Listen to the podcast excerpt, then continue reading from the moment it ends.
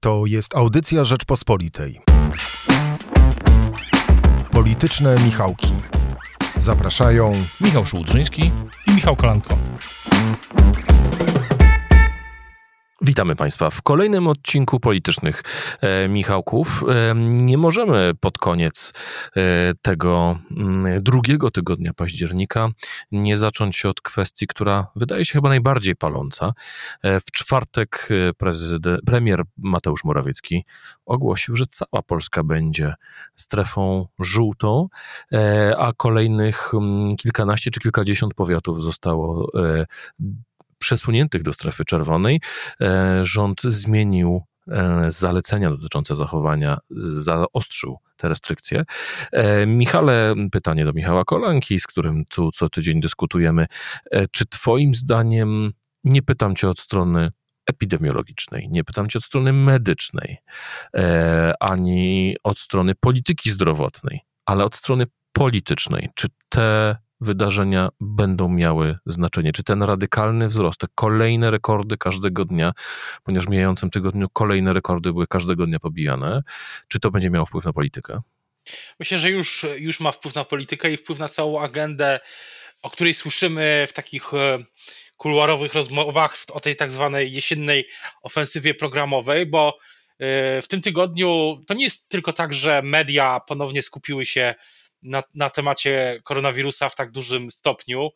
To nie jest tak, że tylko my się na tym skupiliśmy ponownie. Zresztą, zresztą Rzeczpospolita bardzo, zawsze od startu epidemii, od początku epidemii bardzo e, obszernie zawsze informowała, informuje e, o, o tym, co się, co się dzieje, o prognozach i mm, sytuacji. Natomiast nie chodzi tylko o media, ale przede wszystkim o to, czy w ogóle realna jest teraz w tych warunkach przez najbliższe tygodnie, może nawet miesiące tej drugiej fali, realizacja tej właśnie obszernej agendy, o której słyszymy jako tak zwanej jesiennej ofensywie programowej, o zmianach w sądownictwie, o podziale Mazowsza, o, y, o zmianach w mediach. No, trudno sobie wyobrazić, szczerze mówiąc, politycznie, że nie wiem, za tydzień, kiedy miejmy nadzieję, że już nie, ale że dalej będą bardzo wysokie, y, wysokie będą y, liczby, duże liczby zachorowań, niestety duże liczby jeśli chodzi o zgony czy zajęte respiratory, to, to trudno sobie wyobrazić, ja sobie tego mało nie, tego nie wyobrażam, że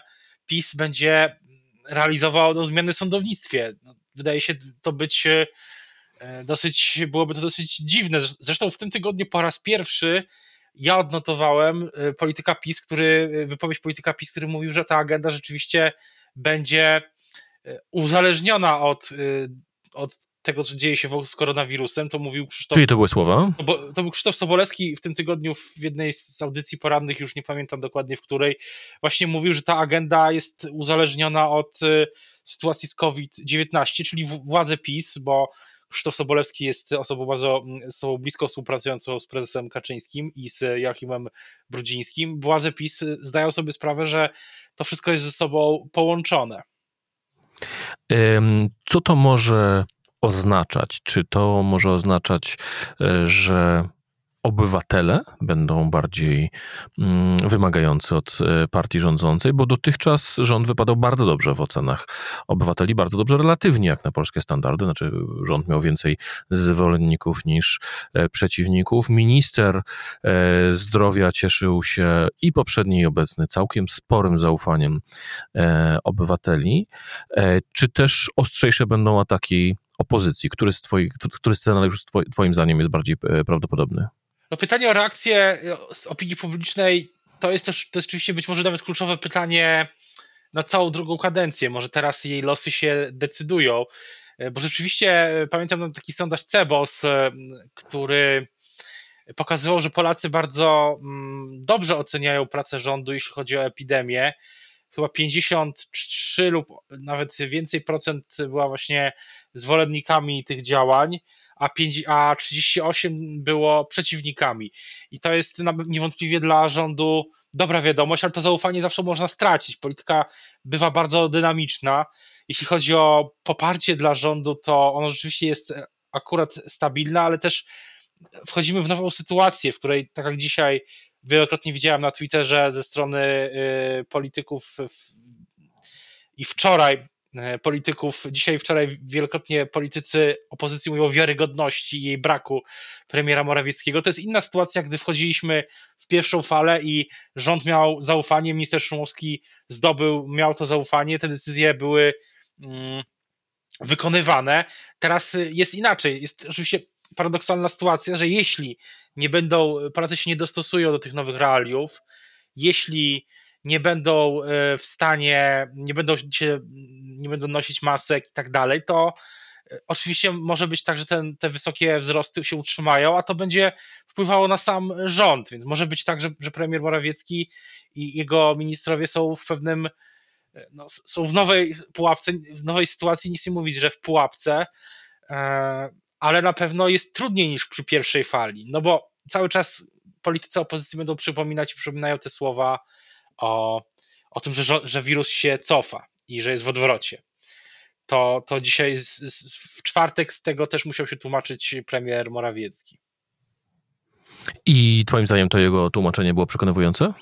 No myślę, że myślę, że myślę, że nie. Myślę, że cały czas, gdy politycy opozycji to przypominają, no to na przyszłość Polacy mogą mieć y, wątpliwości, bo słyszałem taką teorię, że, że premier Morawiecki, kiedy mówił o tym odwrocie, no to dobrze wpłynęło to na jego notowania, bo ludzie chcieli usłyszeć dobre wiadomości.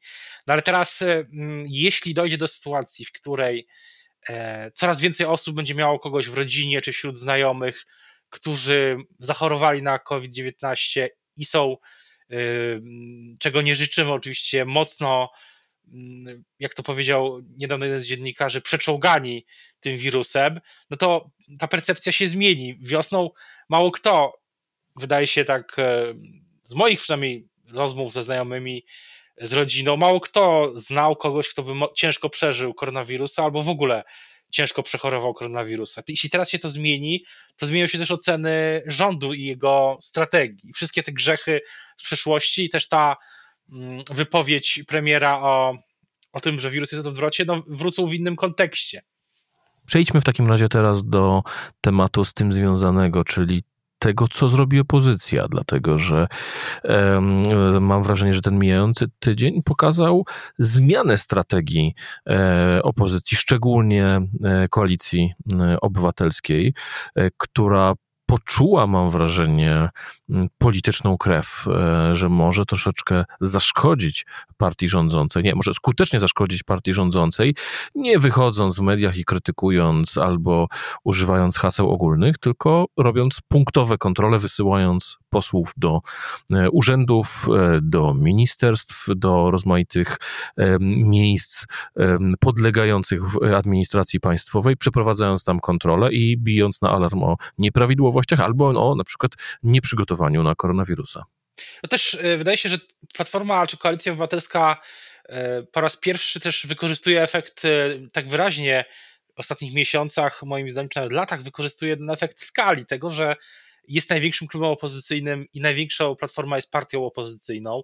Ma dziesiątki parlamentarzystów, którzy mogą w każdym województwie zrobić konferencję prasową. No, wydaje się, że mniejsze partie miałyby z tym kłopoty.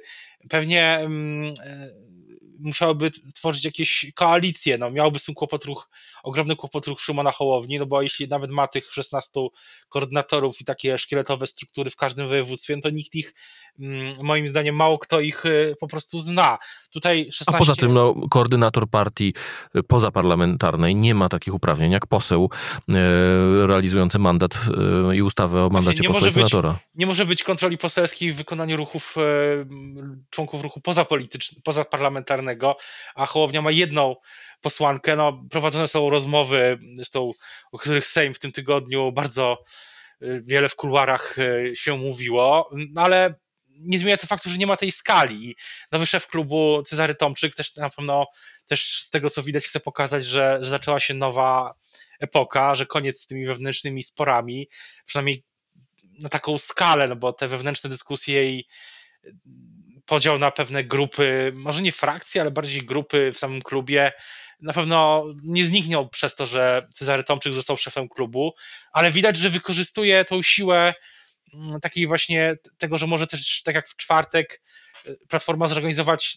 dziesiątki konferencji o każdym ministerstwie i podsumować działanie każdego ministerstwa. Więc to jest jedna rzecz. I drugą rzecz to myślę, że Platforma zaczyna więcej deklarować, jeśli chodzi o program. Paweł Kowal, z, którymi, z którym rozmawiałem w tym tygodniu, mówił, że szykuje taki własny niejako mm, własny event, taki kongres 18 yy, listopada o pracy i Paweł Kowal bardzo od samego początku startu czy obecności w koalicji obywatelskiej E, mówi o pracy jako o takiej wielkiej idei. I być może, i to, to jest jedna rzecz, rozmawiałem w tym tygodniu też z posłanką Izabelą Leszczyną z Platformy i ona mówiła mi, że, że w przyszłości, w najbliższych miesiącach będą też inicjatywy właśnie dotyczące planów gospodarczych, podsumowanie też realizacji, biała księga realizacji planu Morawickiego. I mam wrażenie, że też pod tym drugim, na tym drugim, na tym drugim na tej drugiej płaszczyźnie coś się powoli e, zmienia.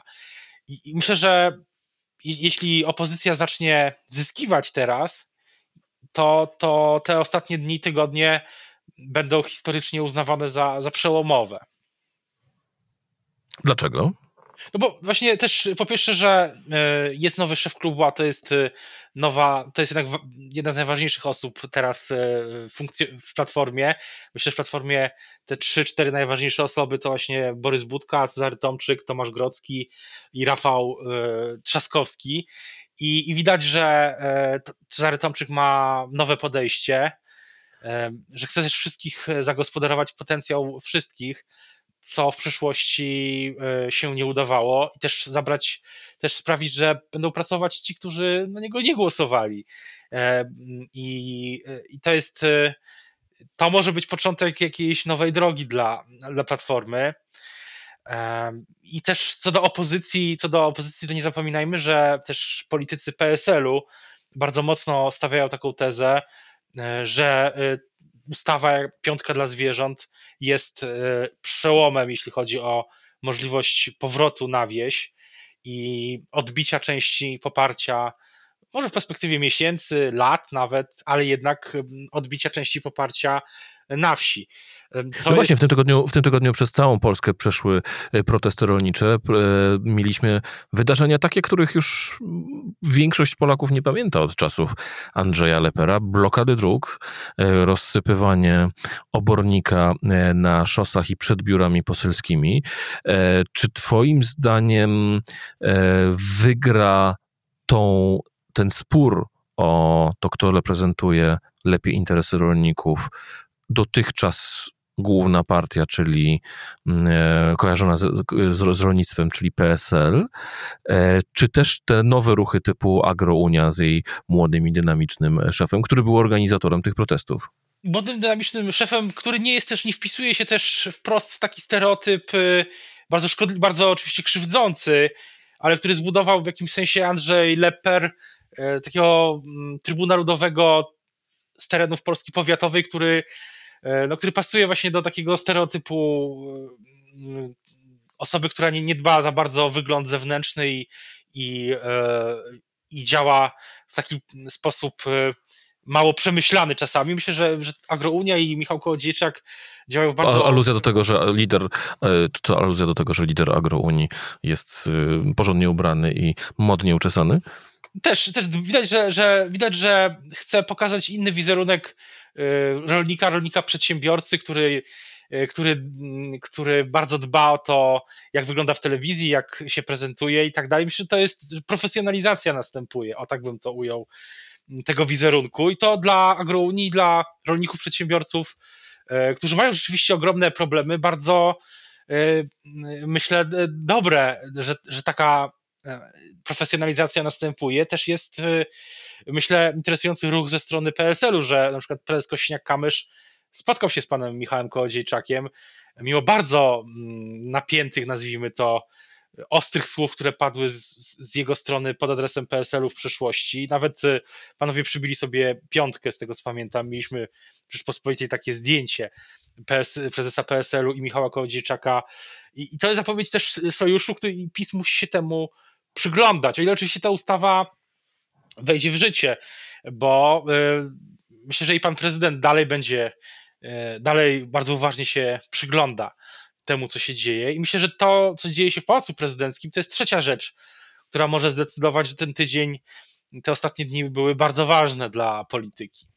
No właśnie, bo tu nie chodzi o to, co się działo przed Pałacem Prezydenckim. W ogrodach e, Pałacu Prezydenckiego mieliśmy e, do czynienia mm, z uroczystością zaprzysiężenia nowych ministrów. Nie wszystkich, bo e, nowy minister edukacji ma koronawirusa. Życzymy z tego miejsca panu ministrowi zdrowia, a ja, mimo tych najlepszych życzeń, nie wycofuję swojej krytyki pod adresem pana ministra, ale to już zostawmy to na boku. Niemniej jednak uroczystość uroczystością, natomiast e, były mm, w obrębie czy w orbicie osoby pana prezydenta dwie ciekawe rzeczy. Pierwsza to ta jego wypowiedź, e, to jego przemówienie podczas rekonstrukcji rządu, gdzie, na, gdzie tak de facto zapowiedział, że nie zamierza być notariuszem, tylko zamierza być e, cenzorem e, tego rządu. I troszeczkę konsekwencją tego jest skład personalny nowej kancelarii prezydenta, gdzie również doszło do rekonstrukcji.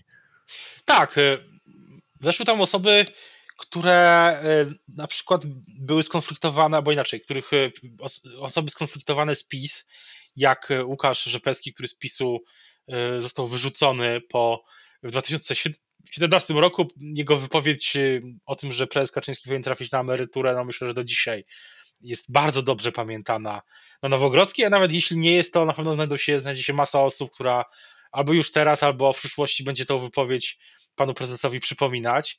I Bo to Michał, bo, bo, to, bo, to, bo to właśnie poseł Łukasz Rzepecki, e, Michale, był tą osobą, która e, zaprotestowała, jeżeli dobrze pamiętam, e, przeciwko podwyższeniu cen paliw, tak, nakładaniu tak, bo tam był, opłaty był projekt, paliwowej. Był projekt rządowy dotyczący, czy poselski, to już bez znaczenia dotyczący, ale PiSu, dotyczący funduszu dróg lokalnych i jednym z elementów finansowania tego funduszu było podniesienie opłaty paliwowej. Pamiętam, jak poseł Rzepecki wtedy jeszcze w PiSie mm, przyniósł na salę plenarną czy na konferencji prasował kanister y, symbolizujący właśnie y, wyższe ceny benzyny. Chciałem powiedzieć kanister z benzyną, ale tak chyba, chyba był pusty. Natomiast y, i później, później poseł Rzepecki trafił do Kukiz 15, został wyrzucony z PiSu mm, za to i za inne głosowania. Trafił do Kukiz 15, na listach, listach się nie znalazł, a teraz jest w kancelarii prezydenta i będzie odpowiadał za kontakty z młodymi, za kontakty z organizacjami pozarządowymi. Ciekawa decyzja. Nie... Mówiło się, że Łukasz Rzepecki jest związany z Marcinem Mastalarkiem. Tak. Czy ty też, też tak słyszałeś? Szefem, był szefem jego biura poselskiego, kiedy Mastelerek był jeszcze posłem PiSu dawnych, daw, wiele lat temu. I to też na pewno Nowogrodzki będzie wielokrotnie przypominany. Zresztą sam Mastelerek już oficjalnie jest doradcą społecznym prezydenta. E, co I to jemu Andrzej Duda dziękował po wygraniu drugiej tury, e, drugiego, drugiej kadencji, prawda? Po, w, w, tego, co, w ostatnich wyborach. Z tego co słyszałem, to całkiem e, zasłużenie i wiele z tych pomysłów, które prezydent przedstawiał, były pomysłami y, Marcina Mastelerka. I, natomiast ciekawe jest jeszcze to, że do kancelarii trafił na przykład były wojewoda małopolski Piotr Ćwik, który jest y, mocno związany z panią, jest, uchodzi za człowieka byłej premier Beaty Szydło i którego pozbył się premier Morawiecki z funkcji wojewody. Tam były w Małopolsce to, ta sprawa była dosyć głośna. I, I myślę, że premier Morawiecki, no dobrze, myślę, że też e, dla niego ta nominacja to też jest sygnał, że, e, że premier Szydło, była premier Szydło, dalej jest w sojuszu z prezydentem. A to z kolei mm, no też są pytania o przyszłość. Ja myślę, że to, co powiedział prezydent, no właśnie, jak jak, ty, jak ty czytasz tą, najpierw, jak ty czytasz tą właśnie tą jego wypowiedź i, i te zmiany personalne? Czy on chce e, konfliktu z Jarosławem Kaczyńskim, czy chce pokazać niezależności od Jarosława Kaczyńskiego, czy chce zbudować ośrodek, taką przystań, do której wszyscy skonfliktowani z PiS będą e, mogli e, e, przywiosłować, e, czy też no, zamierza realizować swoje marzenie o niezależności, którego powiedzmy sobie szczerze, realizacja w pierwszej turze okazała się kompletnym fiaskiem? Y, myślę, że wszystkie te rzeczy, te cztery rzeczy, wszystkie jednocześnie. Y, wydaje się, że mm, prezydent Duda na pewno zastanawia się teraz, co jako y, młody polityk ma robić, czy będzie robił po, po drugiej kadencji. I myślę, że analizuje też, co robią politycy, co, inną, co robią inni byli prezydenci, albo co robili i co im się udało lub nie. Na przykład prezydent Komorowski po przegranej w 2015 roku dostał się komentatorem. Raz na jakiś czas pojawia się w mediach. Sam z nim rozmawiałem zresztą w podcaście Game Changer kilka miesięcy temu, jeszcze w trakcie kampanii prezydenckiej. I poza tym, e, poza tym jest, e, myślę, że jest case Aleksandra Kwaśniewskiego, no, który próbował budować swoją, swoje siły polityczne, czy być patronem jakichś sił, ale nigdy z sukcesem. I myślę, że jeśli prezydent chce dalej być obecny w polskiej polityce, ja mam wrażenie, że chce, będzie chciał i że jeśli ma duże ambicje dotyczące, no właśnie, budowy własnego zaplecza, ośrodka, to teraz jest moment, żeby to zacząć powoli robić, bo w pierwszej kadencji były tam kontakty z, z ruchem Kukiza. Kukiz zresztą spotkał się z prezydentem niedawno i z Stanisławem Tyszką i rozmawiali o sędziach pokoju, co też e, myślę, że umknęło powszechnej uwadze. I myślę, że jeśli prezydent będzie chciał też wyciągnąć wnioski z pierwszej kadencji, gdy była nieudana inicjatywa referendalna, chociaż pomysł był e, całkiem e, interesujący, to, to musi no, zacząć, zacząć aktywniej też działać. Stąd też te słowa o tych ustawach. One jakoś tak mam wrażenie, że większość, wiele osób się skupiło na tych rękawiczkach, na tym, co robił prezes Kaczyński, czy poszedł, nie poszedł i dlaczego, ale myślę, że dużo ważniejsze były jednak te zapowiedzi prezydenta. I ja nie zdziwiłbym się, gdyby, e, gdyby w planach prezydenta właśnie była obecność w polskiej polityce na prawicy za kilka lat, a to oznacza, no powiedzmy sobie szczerze, konflikt z innymi pretendentami e, i z premierem Morawieckim, i ze Zbigniewem Ziobrą o, o takie, mm, o kawałek tego tortu. I co się będzie działo z tym tortem? Kto ma na niego e, apetyt? Jakie duże będą te kawałki tortu, to właśnie będą e, przed, to będzie nie będzie przedmiotem naszych analiz e, w kolejnych odcinkach e, audycji Polityczne Michałki, a z tego miejsca Państwu bardzo dziękuję. Dziękuję Ci Michale za rozmowę. Dziękuję również. Życzymy dużo zdrowia. I nie dajcie się Państwo koronawirusowi i zachęcamy również do słuchania innych audycji Rzeczpospolitej. Do usłyszenia. Słuchaj więcej na stronie podcasty.rp.pl. Szukaj Rzeczpospolita Audycje w serwisach streamingowych.